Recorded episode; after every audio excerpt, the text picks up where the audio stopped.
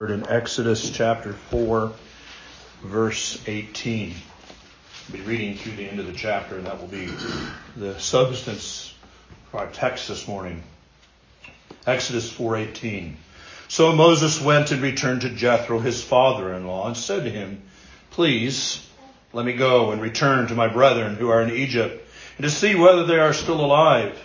And Jethro said to Moses, "Go in peace." Now the Lord said to Moses in Midian, Go return to Egypt, for all the men who sought your life are dead. Then Moses took his wife and his sons and set them on a donkey, and he returned to the land of Egypt. And Moses took the rod of God in his hand.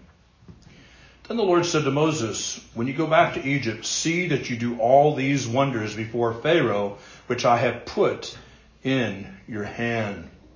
But I will harden his heart so that he will not let the people go. Then you shall say to Pharaoh, Thus says the Lord, Israel is my son, my firstborn. So I say to you, Let my son go that he may serve me.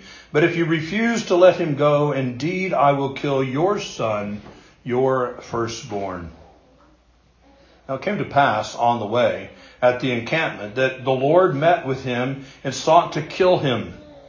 Then Zipporah took a sharp stone and cut off the foreskin of her son and cast it at Moses' feet and said, Surely you are a husband of blood to me. So he let him go. Then she said, You are a husband of blood because of the circumcision. And the Lord said Aaron, Go into the wilderness to meet Moses. So he went and he met him on the mountain of God and kissed him. So Moses told Aaron all the words of the Lord which had sent him, and all uh, all the words of the Lord who had sent him in, and all the signs which he had commanded him. Then Moses and Aaron went and gathered together all the elders of the children of Israel. And Aaron spoke all the words which the Lord had spoken to Moses. Then he did the signs in the sight of the people. So the people believed. And when they heard that the Lord had visited the children of Israel and that he had looked on their affliction, they bowed their heads and worshiped. Amen. The grass withers, the flower fades, but the word of our God endures forever. Amen. Let us pray. O Lord our God, we do rejoice that here we are in an ancient text written some 3,500 years ago, and yet you have preserved it even down to our day we should know of your dealings with the church of old, the church in its infancy, even as we heard in Corinthians, the, the infancy of that young congregation. Here we are, Lord, looking at the situation with the children of Abraham, the people of God, and yet in captivity, under bondage. And yet you, O Lord, remember them as we see, as we are on the very cusp of seeing you bring them out Father, we have these accounts. Lord, bless us to hear from them, to see and learn, and apply the principles in our own lives. We pray in Jesus' name. Amen. You may be seated. Back in chapter 3, verse 10, we were preaching at a point, we referred to this as the commissioning of Moses. God said, Come now, therefore, and I will send you to Pharaoh that you may bring my people, the children of Israel, out of Egypt. There's the overall goal, the excuse me, the task assigned to Moses. He's going to go down and bring a people that are in slavery and servitude and have been for 400 years. He's going to go down and bring them out. Moses surely does not understand how that will be, except that God has declared it, God will accomplish it. God has declared furthermore that he will fulfill the promise to Abraham and bring his descendants, as numerous as the stars of the heaven, into the land of promise, a land filled, flowing with milk and honey. We saw how Moses was immature in his faith. Not surprising. He came out of bondage and, and was brought up into the household of Pharaoh and had the privileges of, of the royalty, and yet when he sought by his own hand deliver his people, uh, it was necessary that he fled. And he's been living in the household of a, a priest of Midian. We know very little about that. We'll get a better sense of who Jethro is later on. Indeed, it seems who Jethro becomes uh, because of his relationship to the people of God. But Moses, in his immaturity, was making excuses to God. And who, who won the disagreement? Who won the argument? God did. And we see that as the text open. So Moses went. God has prevailed. So often we see ourselves in Moses, where he was a man just like us, flawed, weak, sinful, and yet he was a man of God's own choosing. That God should use Moses should be an encouragement to us today that God can accomplish his purposes in our day. They may be small things, and yet they're God's plan and purposes. They may be great things for some, and God is the Lord over them all. Moses also, as we look at his account, we were really early on in Moses, and we follow Moses along through this passage. Moses will leave us longing for someone more. Moses is a type. He's a remarkable man. God will say of him later on that there was no more humble man on the face of the earth, and yet Moses, he was not enough. He leaves us longing for more. And so as we look at Moses, used of God, and see his imperfections, let us rejoice. We have that one who is something more, the one who is the Lord of glory. The Lord Jesus came into the world with the task of saving sinners, not bringing the people out of bondage in, in the nation, but to bring us out of the bondage of sin, to deliver us from the bondage and the corruption of sin, the very death of sin that was in us. You see how much greater Christ is than Moses, that he was able to rescue and deliver us from the greatest bondage of all. Although Moses is a type of Christ and points to Christ, he's not the Christ. There'll be another about 1500 years in round figures before the Christ would come. But what we see in this text is God is still in control. He's still moving things forward to that point when Christ will come. Here we are now looking for the return of Jesus Christ. Some 2,000 years. The church is made up of men and women like Moses, flawed, imperfect, sinful, yet God is still in control, moving things forward until the second coming of the Lord Jesus Christ. Then comes the end. Nay, then comes the beginning. The new creation, the new heavens and the new earth, as God makes all things new and we shall dwell forever with the Lord. Amen. Amen. Hallelujah. That we as the saints shall stand before the throne of God and enjoy the beauty of His holiness for all eternity. We're going to use four main headings this morning to organize and look at the text. Departing for Egypt, a solemn warning for the rebellious, trouble for the disobedient, and then a wonderful reunion, actually a, a, succession of reunions, as we'll see at the end of the portion we've read. We begin with departing for Egypt. We find this in verses 18 through 22. Moses returns to his father's house, father-in-law's household, and notice he requests permission. I don't know about you children, you know, you're still in the household, you know, you, you expect you're, you're 8 or 12 or maybe even 16, 18, you're still in your father's household, you ask for permission to do things. At least appropriately, you should. And here's Moses. He's 80 years old. And he's asking his father's permission. That may seem a little unusual. He asked permission to leave to return to Egypt. Moses said he wants to go check on the welfare of his brethren.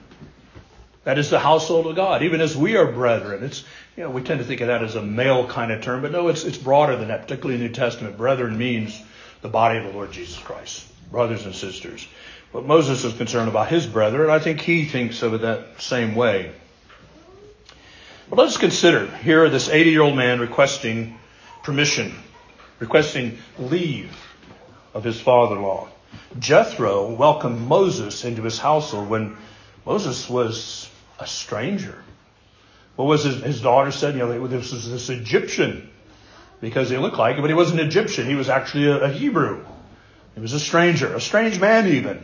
And yet Jethro welcomed him, showed him great kindness, gave Moses a daughter. What we see in this passage also is Moses is recognizing and keeping one of the principles of the fifth commandment, the duties of inferiors to superiors.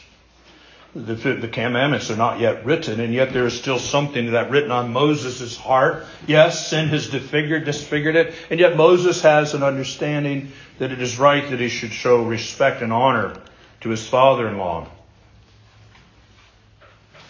God has also just given Moses a new calling. And he's commissioned him to go down to Egypt to bring Israel out. Yet this does not exempt Moses from his duties to his employer. Well, that's Jethro has been his employer. He's been watching over the flocks of Jethro for some 40 years. Moses doesn't just say, see ya, I'm leaving. He begs leave of him. He asks him to release him from his duties. Take notice of these things that Moses does not come to Jethro boasting of what has just taken place. Certain branches of the church, if you get a so-called word of knowledge or some other thing imagined otherwise, you want everybody to know about it. You're making a big deal about it. And Moses has just met with God in a wilderness place in a bush that burned and yet that was not consumed. God has spoken to him. God has told him, take off your sandals. You're on holy ground. He said this remarkable encounter. Moses does not boast about this glorious encounter with the creator of all the earth. As Christians, we should be grateful to God for all the spiritual blessings he gives us. We must be careful not to boast in the blessings. We boast in the Lord. Christian living requires discernment as to who we tell certain things and what we tell them. We're, we're warned not to cast our pearls before swine. I'm not suggesting in this situation that Jethro is swine, but that's the principle that we don't, we just go around telling people everything. I've encountered people, and I think there was a time when I was younger that, that I just, you know, I meet somebody and I just tell them everything. We need to be cautious. We need to have discernment. And here's Moses with discernment. He does not tell Jethro everything that's taking place. What he announces to him is legitimate. He wants to go check on the welfare of his brothers. Jethro will find out more later, even as we'll see as we make our way through the text. Well, later in the end of the verse, Jethro grants what Moses has requested. In verse 18, go in peace. Then God spoke to Moses. He's in Midian. Midian, that's where he's at. Uh, when he was at Sinai, he was way over on the backside. Uh, Mount Sinai is down at the tip of those of you that know your geography, down near the tip of the Sinai Peninsula. It's some distance away. Let me just note that I mentioned some weeks ago about it was a three day journey um, for them from there to Sinai. That would not be true. Um, don't know what to do with the three days. The three days into the wilderness that Moses is going to talk about. We'll, we'll unravel that more as we get into that actually taking place. But anyway, Moses is in Midian. He has um, as near as I can record from um, a map that I have, the traveling distance, just a straight out walking, it might take six or seven days. It could take two weeks. You're in a wilderness area, you know, hardships that you're going to meet with, and so forth. Moses is leaving Midian to make his way to um, Egypt, to the capital region of Egypt. And God meets with him. Notice he assures him now the Lord said to Moses in Midian, Go, return to Egypt. This is a restatement of what he's already given to him. For all the men who sought your life are dead. That's going to be encouraging to Moses. He fled 40 years. He's been away. He's wondered, does anybody remember who I am? Is there still, as we might think today, a search warrant out, a, warrant for arrest for this man? He doesn't know. We're so used to just knowing everything about everything all over the world. You know, a world event happened on the other side of the globe and you, you can know about it in minutes. That was not so back then. He doesn't know what the situation of Egypt is. He doesn't know who the Pharaoh is. He doesn't know the condition of his family. He doesn't even know if his brother and sister are alive. You know, 40 years, he's 80. His parents, you know, most likely are, are dead. We never hear of them again, but there's just so much he doesn't know. But God assures him. This episode in verse 19 makes it known to us that God continues to speak to Moses throughout his leadership. He didn't need a burning bush as he moved forward. He's had this encounter, and Moses has come to understand who God is, to, to understand the voice of God, even as we will as we read Scripture consistently. And so God goes with him. Notice that this encounter, it lacks the glorious display. The Lord said to Moses, Go. There's, there's no record of any remarkable appearance, but God is speaking to Moses, perhaps as he had to Abram years before.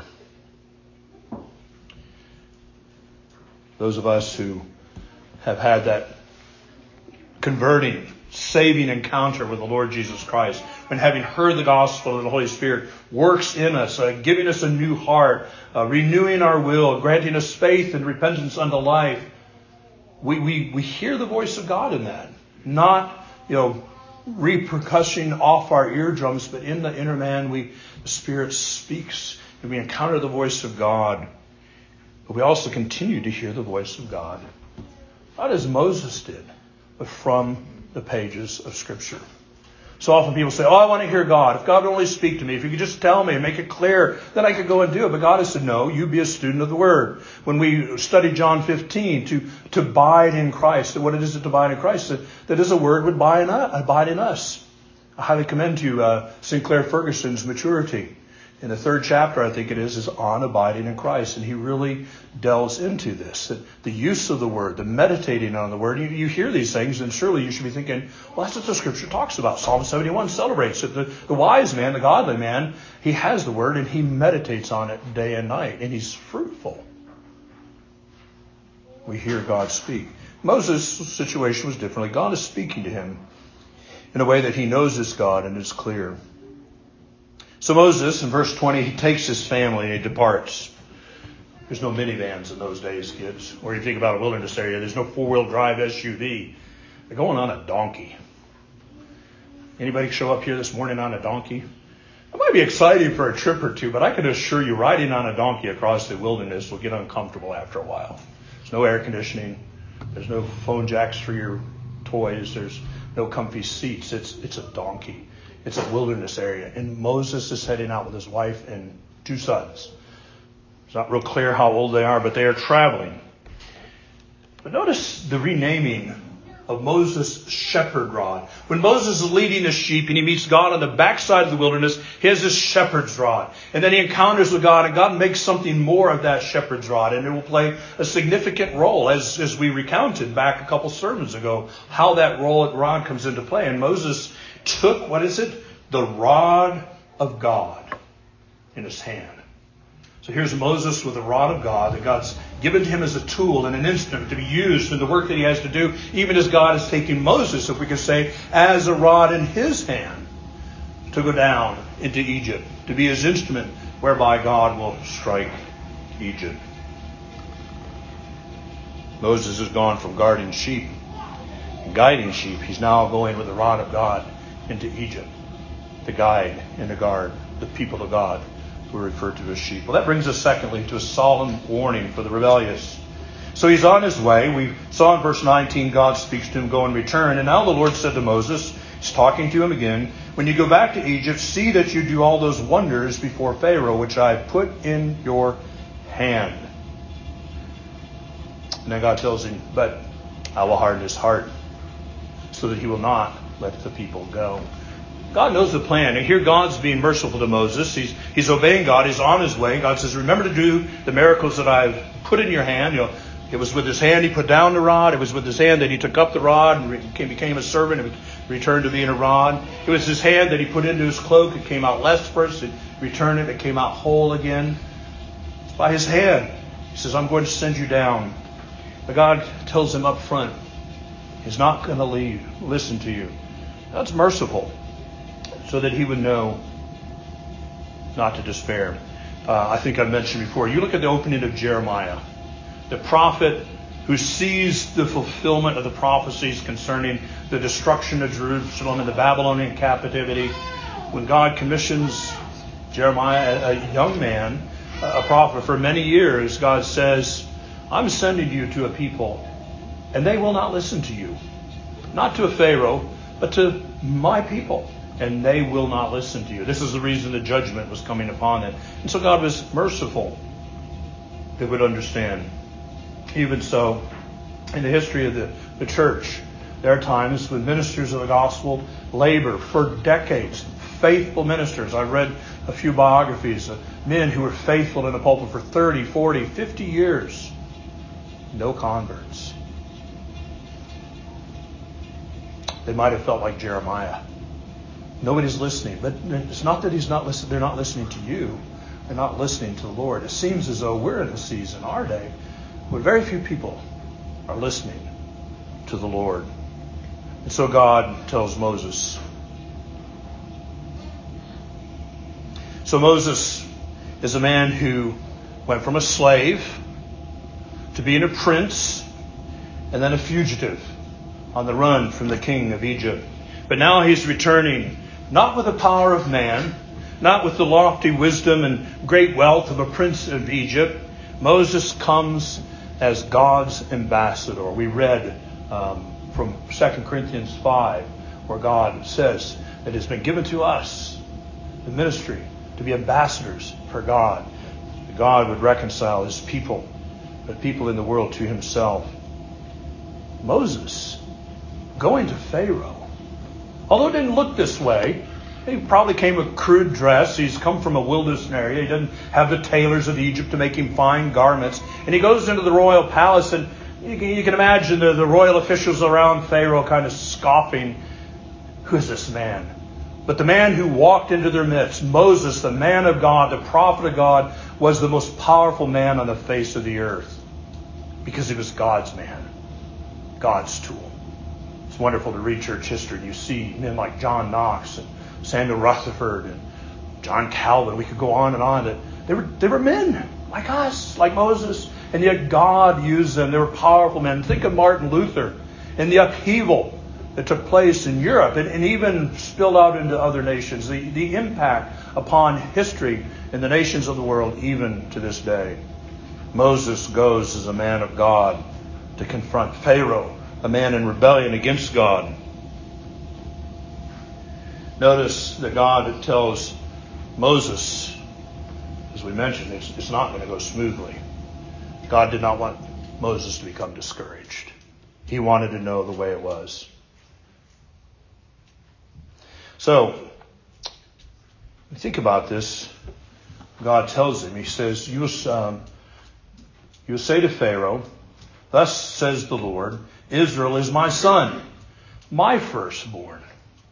This is a priority. I mean, amongst all people, it would seem that firstborn sons are a priority. There's a great deal of emphasis placed upon them. And so it was that God speaks of Israel, my firstborn son. And then he says, You will say, I say to you, let my son go that he may serve me. But if you refuse to let him go, indeed, what? I will kill your son. And then it's emphasized, your firstborn son. Release my firstborn son, or it's going to cost you your firstborn son. But you see, in this, God's telling him the way it's going to turn out. God's told him the end, uh, even at the beginning, that ultimately you're going to lose your firstborn son. And God's at work in that. He's setting before Israel a principle that He has redeemed them. And you find as we move into Numbers, Leviticus and Numbers, that God would redeem the firstborn. They belong to Him. The Levites stand in the place of these firstborn sons that did not die in the Passover. And all that ultimately is pointing to the firstborn Son of God, the only begotten Son, the Lord Jesus Christ, who is the Passover lamb. Here's Pharaoh, a nation of people, millions strong. Their cries in servitude, and he said, no compassion, no concern. He does not care for them. Now God is going to show no compassion to Egypt. God's going to strike them. God's going to visit judgments on Egypt, the likes of which had never been seen up to that point in history and arguably since then. Verse 23, God tells Moses to tell Pharaoh how it's going to turn out. I'm going to take your firstborn son. And yet, Pharaoh continues to harden himself. And so we see that it is that those who had hardened their hearts to the Lord in the day of his visitation shall suffer judgments that the human mind cannot comprehend. Even so, as the gospel has been preached down through the generations, there are those who come under the sound of the gospel. They, they hear of their sin. They're shown the need of Christ. Christ is set before them as the only hope of glory that whosoever would call upon the name of the Lord shall be saved. And yet, people will not. They won't heed the voice of God. They refuse. And, and there's judgments coming upon them as I just said a moment ago, the likes of which is beyond human understanding. It's hard for us to comprehend what hell will be like. Scripture describes you know, a lake burning with fire, where the worm does not die, the fire is not quenched, a place of darkness, a place of aloneness and separation, that the what is ever present is the wrath of a holy God upon a wicked sinner, on and on through all eternity, millennium, thousands upon thousands of years with no end. Because they did not heed the voice of God in the day of visitation to repent and believe on the Lord Jesus Christ and be saved. We learn from this that every faithful gospel minister should tell the end of all human flesh that refuses to come to God in Christ Jesus. It's a lake of fire. Dr. Reeder was taken home to glory. And in his podcast, they recounted some of his material on uh, what it is to die in the Lord and to go to heaven and what to expect. And yet, he was also, they replayed some of his material about what hell is like. And how often men shy away from that. Men in the pulpit, they don't want to offend. It sounds terrifying. It is terrifying. What kind of minister would a, would a man of God be if he does not warn people what the end is? There's only two places. That's one of the things Dr. Reeder stresses. There's, there's two outcomes. As I've told you, there's, there's only two kind of people on the earth. Those who are in Christ and those who are not. In the end, for those who are in Christ, is eternal blessing and bliss beyond imagination. And the only other alternative is the lake of fire. That is called hell. There's no other end. And that the wise heed and take it to heart. God sent his only begotten Son into the world to save sinners. To, to remove them out from the judgment and the wrath because Christ has taken that wrath and to bring them into his household, to make them sons of the living God, to welcome them, to love them, to embrace them because before the foundation of the earth, this was his purpose, this was his plan, and he has carried it out. Why, oh why do you, O oh sinner, why do you resist the call of God, the merciful call of life everlasting in the Lord Jesus Christ? It's because you're like Pharaoh hard heart that refuses to come.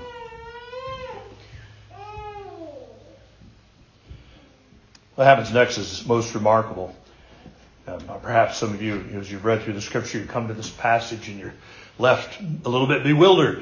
You know, as we're reading these things, you know, Moses is on the way, he's called, he's going down, he's got a mission, he's got the rod of God. Everything just seems wonderful. And then what? We come to verse 24, and it came to pass on the way at the encampment, they spent the night, that the Lord met him and sought to kill him. You might reread that. It's like, uh, did I miss something or is that uh, printed wrong? No, this is what took place. How is it that the man of God, Moses, called and commissioned by God to lead Israel out of the bondage, is met by the Lord who has sent him and now is seeking to kill him? Simply put, so we read the text of it. Moses has failed to apply the sign and the seal of the covenant to one of his sons. We're told when he left, he's left with his wife and sons, and here it's one particular son. Now, I can assure you commentators have spilled a lot of ink, different positions on this text, but I don't think it's all that difficult. And, and you know, faithful commentators that we would trust and rely, they pretty much agree that this is what's happened. The command to circumcise the male child was not a new commandment. God gave it to Abraham. Perhaps nearly 500 years before, at least 400 in some, close to, yeah, 500 years before.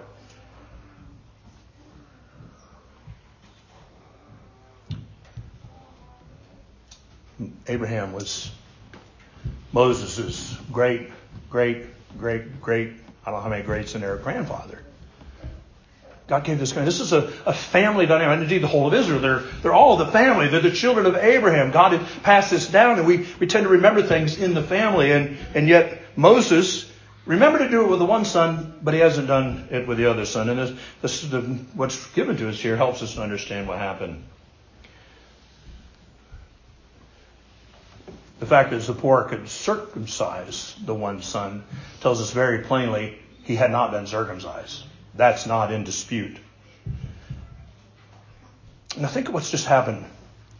Moses has uh, been encountered by God. God sought him out. God found him. God called him. God's given him a commission. And in all this that we've been hearing about God in the wilderness, meeting uh, Moses and sending him to his people, remembering his people, all of this encounter that Moses had what does it tell us? God, the L O R D, the Lord, the covenant faithful Lord, is faithful to his covenant. Moses would have come away from that, even as the children of Israel are going to rejoice that God has remembered them. He said he would. He's faithful to his covenant in all his dealings. And that there's a responsibility for man.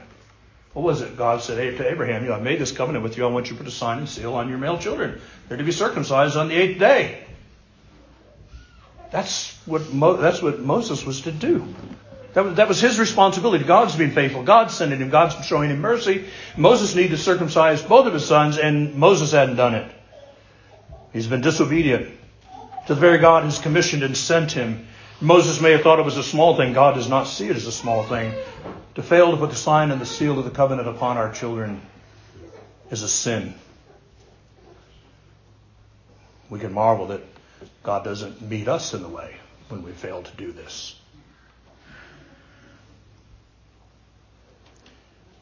Moses came home, showed respect to Jethro as his father in law. He deferred to him as an inferior to the superior, and he's concerned about his thoughts. And yet Moses has not thought about God, the covenant faithful God, his responsibility before God to circumcise his other son.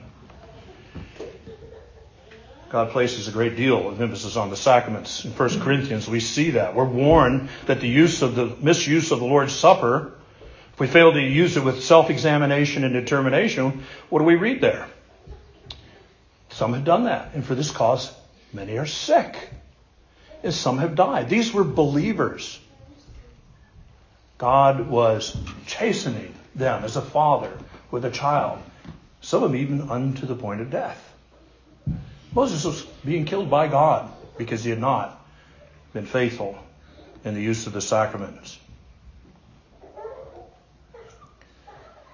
Moses' sin was one of omission. He omitted or failed to do what God had commanded. God called Moses then to do a great work.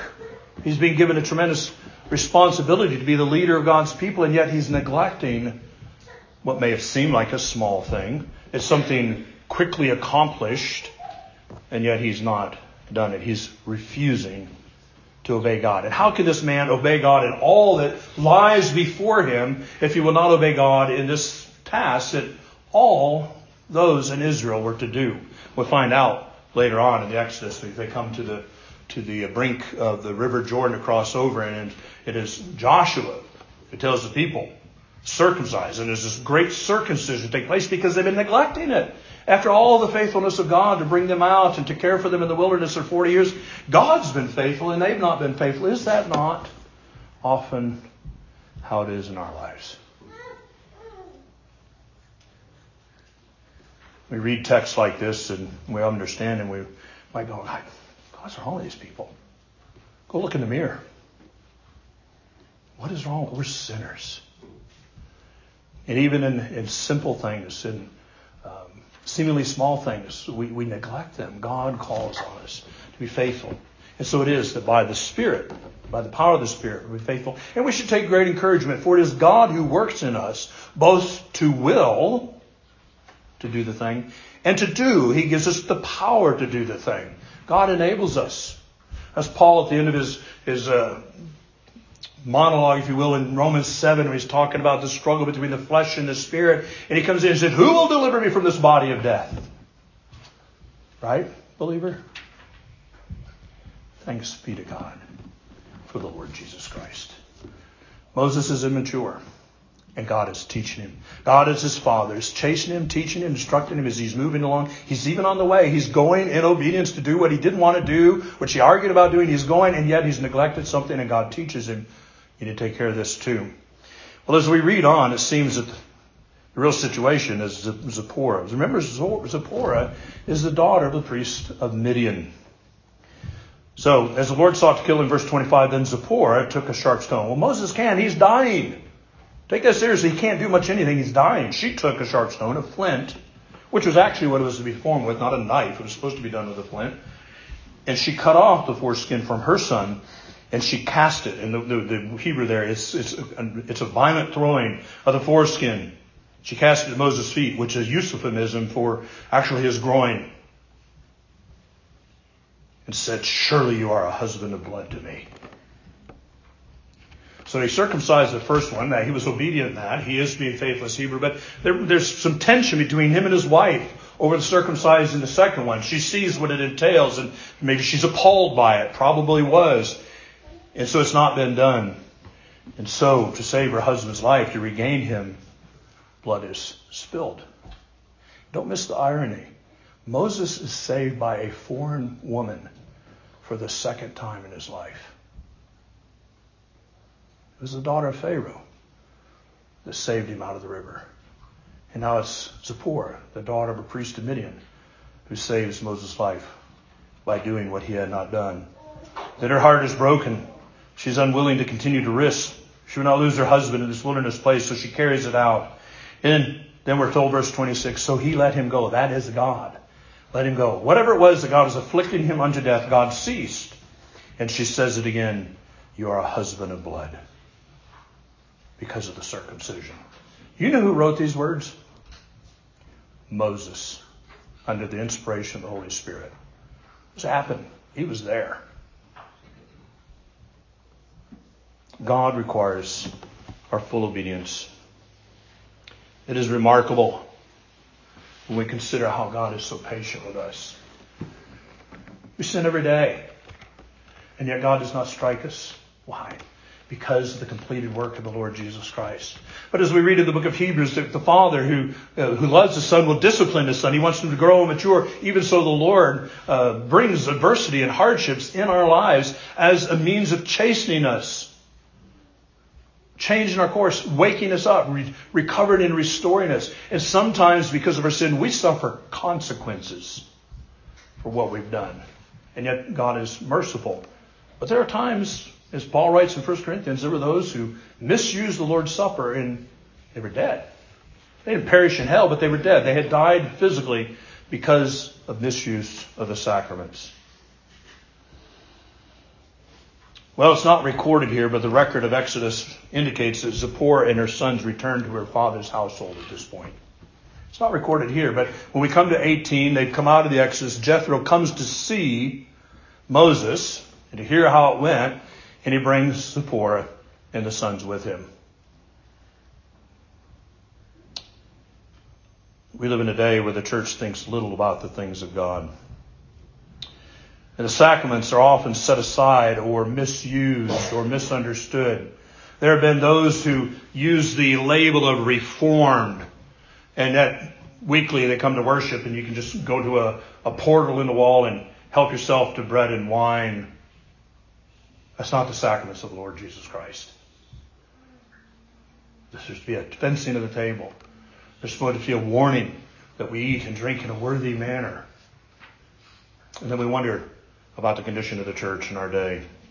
We're going to see this throughout the account of Corinth. The parallels between Corinth and the record of Israel here in Exodus are remarkable. Paul tells us in one of the chapters in Corinthians, he said these things, the Old Testament, were written for our instruction. Are we receiving that instruction? Are we heeding what God is saying? Let us who love the Lord God with all our heart's mind and strength study to understand that baptism and the Lord's Supper are significant. And let us use them well. Improve on your baptism. Children, that's even for you. Some of you, most of you, are you're baptized when you're so little that you have no recollection, and yet God has put his sign and seal upon you. And he says to improve on that. He's promised to be your God. He is your God. Draw near to him. Call upon the name of the Lord and be saved. And yield to the work of the Holy Spirit. We haven't done it in a while. I'll plan to do it. That review the larger catechism when it comes to the Lord's Supper. You can do that at any time. Take a look at those questions. Very helpful that we would rightly use the Lord's Supper. Well, let's look fourthly at a wonderful reunion. So God told Moses while he was still at Mount Horeb that Aaron was coming out to meet him. Well, here we read that God speaks to Aaron and tells him to go out and meet his brother. God called and sent these men and he brought them out to one another in a wilderness place. Remember, there's no picking up the phone and say, hey, I'll rendezvous with you at the crossroad of South and Main. They're in a wilderness. Remember, God governs all his creatures, all their actions. I was thinking about this. It'd be like me deciding I'm going to go visit my brother who lives in Ohio, so I just start driving towards Ohio. And at the same time, coincidentally, he decides I'm going to go visit my brother who lives in Rhode Island, and he just starts driving eastward. And lo and behold, we meet up in eastern Pennsylvania at the same diner at the same time. What's the probability of that? No, no calls, no prearrangements. This is remarkable what happens. There they are, and we're told in the account that uh, the Lord says, verse 27, go into the wilderness and meet Abraham, and meet Moses. So he went and he met him on the mountain of God, that is Horeb, and he kissed him. I think about this, the reunion that Joseph had with his brothers when he finally revealed to them who he was. I think that this reunion of Moses and Aaron was something like that. 40 years. It's like a whole generation. They, they've known nothing of one another. Moses and Aaron, they don't know if the other one's still alive. They, they know how they don't know how it's gone with them. They don't know anything about them. And yet here they are and they find they're alive and well. And they have this joyous reunion. Kissing was the custom. One had been a slave in Egypt, and the other had fled because he committed murder, and now they're reunited. And then verse 28, we're told that Moses told Aaron all the words of the Lord. Remember, God said to Moses, You are to be as God to Aaron. I will speak to you, and you tell Aaron. And so Moses does. He tells him all the words of the Lord. What Lord? What covenant faithful Lord? The one who had sent him. And the signs which he had commanded him. That's not clear that he did them. He tells them. This is the telling of the signs. He doesn't perform them. Maybe he did, but it's just not clear. And then Moses and Aaron, they went and they gathered together all the elders of the children of Israel. And that would have been a wonderful reunion. Moses coming, Aaron bringing him, gathering the elders of the 12 tribes of Israel, coming together. What a reunion and celebration that would have been. They've had no knowledge of Moses. It's not exactly clear how much everybody knew about Moses. I suspect that as it is in any community, when Moses was put in the basket by his mother and then he was taken up by Pharaoh's daughter and, and he goes to the household of Pharaoh, then you know the word about this going on was spread around. You know, then he, you know, he strikes down the, the one uh, Egyptian who's striking a Hebrew. They went around because the next day those guys, you know, Moses looked around, he didn't see anybody, but they'd have been seen and it's known. And so people would have known something that Moses. And then the word goes throughout the camp. He's met with the elders. He's come again. But I think what causes them to celebration is then in verse 30, and Aaron, notice who's speaking. Aaron spoke all the words which the Lord had spoken to Moses. It's happening just as God commanded it. A concession that God gave to Moses. Said, You speak to Aaron, Aaron will speak to the people. And then he did the signs. See, that's why I think he didn't do it with Moses with Aaron. He did the signs in the sight of the people. So now Moses is with the people. He's met with the elders. They've convened the people. He's meeting with the people. Oh, what a reunion. And the reunion was so great. Why? They saw these signs. They heard the words of God from Moses to Aaron. And so the people believed. How did that happen? Was it because they were a little better Hebrews than some of the other? No. They believed because the Spirit of the living God was at work. Faith comes from God. It is a gift of God. Ephesians 2 8 9. God gave the ability. They believe. Does it believe they're, they're, does it mean they're believing on uh, the promises of God? Is this a justifying belief? No, as we will see. But they believe that God had met with Moses. God had sent Moses. They see the signs that these are signs because of God, and they believe that God what had looked on their affliction. That the promise that God made to Abraham that his children would be in Egypt for 400 years and then he would bring them out that promise that they held on to. They believed it. And what was their response? They bowed and they worshiped. It's a proper response, isn't it? In a sense, you know, we're, we're not bound here, but we come before God and we come before Him with respect and honor. We come with reverence to Him. We bow and we worship the Lord of God. Can you see how this points to the Lord Jesus Christ? Why did Jesus come? What was the will of the Father? God had decreed it. Why? Because he saw the affliction. When, when Adam sinned, there was but one man and one woman. And yet God knew that the affliction of sin would be upon all men. And God announced that in the fullness of time there would be one born of the woman. There would be that one who was the seed of the woman, who in the fullness of time would come to redeem a people. It points to Christ. Even as God looked on the affliction of the church of old, God looked upon the affliction of his people and he sent his son into the world to save sinners. Well, we've heard here in this text, we've heard the warning of God to those who refuse to obey him and rebel against his command. We've heard how the Lord afflicted Moses for his disobedience, his servant. We've heard how God brought a message of hope and promise for deliverance from bondage for his people through his messenger, Moses, the one drawn out, the one who draws out.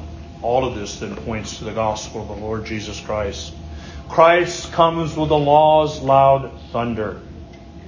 The judgments that are upon a sinner who re- will not repent and believe on the Lord Jesus Christ. And yet they also hear not the law, only the law of God, but we hear the grace of God in the Lord Jesus Christ, that whosoever will call upon the name of the Lord shall be saved. Unlike Moses, Jesus, the only begotten Son of God, came willingly, came obediently. He didn't negotiate. He didn't object. He didn't argue. He didn't disagree. He came fully committed to do what the Father had commanded. Jesus kept the covenant of works that Adam failed to keep. Jesus kept the ceremonial law that pointed to him while he lived on the earth. Jesus kept and fulfilled the covenant of grace that he had made with his Father in order that he would redeem his people with his own life's blood. Jesus also came performing signs and wonders, as had Moses. Jesus came as the prophet that Moses prophesied about in Deuteronomy. He came as the living word, that word that spoke to Moses, the word that was within Moses that he told to Aaron. Jesus is that word. He came, the word made flesh and dwelt among us. Among us. What did Jesus preach? He was preaching to repent to rebellious sinners. He says, "Repent, for the kingdom of God is at hand." And yet the people rebelled, and they crucified their Messiah. Jesus was obedient unto death. Remember, I said in the outset that encounter with Moses, looking at Moses, it leaves us longing for someone more. Jesus is that one more. He came fully obedient, obedient unto death. Jesus was cut off from the land of the living in order to rescue sinners and bring them home to God. Because Jesus was obedient, there has been a reunion with God and man. And oh, that reunion. Believer, you remember? God opened your eyes. God worked in your heart. He brought, brought you near to Him. What a reunion it was. You were apart from God. You were away in the world, a sinner. And there was, uh, you were brought into a relationship you knew nothing of. By Christ, you were brought to your Creator. And oh, glorious reunion that was. It's for this reason when the angel announced the birth of the Christ and the saying, Glory to God in the highest, and on earth peace towards men of good will. What is your response to God's salvation in the Lord Jesus Christ? Has your heart longed for something more? And has your heart found its longing in Christ as God has worked? Then praise be to God for his great salvation. And indeed, let us bow our heads and worship. Amen. Oh God, our Father, we do thank you and praise you for the Lord Jesus Christ. We thank you that you sent him into the world to save sinners, that you did not leave us as we were. You did not leave us in our state of rebellion, death, and iniquity, hell bound. But you intervened, you interposed with Christ and his blood. You demonstrated your love to us, and while we were yet sinners, you sent Christ to die for us that because he was the Son of God and the King of glory, that it was not possible that the grave should hold him. And even as we mark and celebrate it week by week on the Lord's Day, he came forth victorious. The victory won over Egypt was wrought by you, O God. But how great is that victory that has been won by the heel of your Son, the seed of the woman who crushed the serpent's head and defeated death in the grave and has brought a host home to heaven. We praise you and thank you, Father, in Jesus' name. Amen.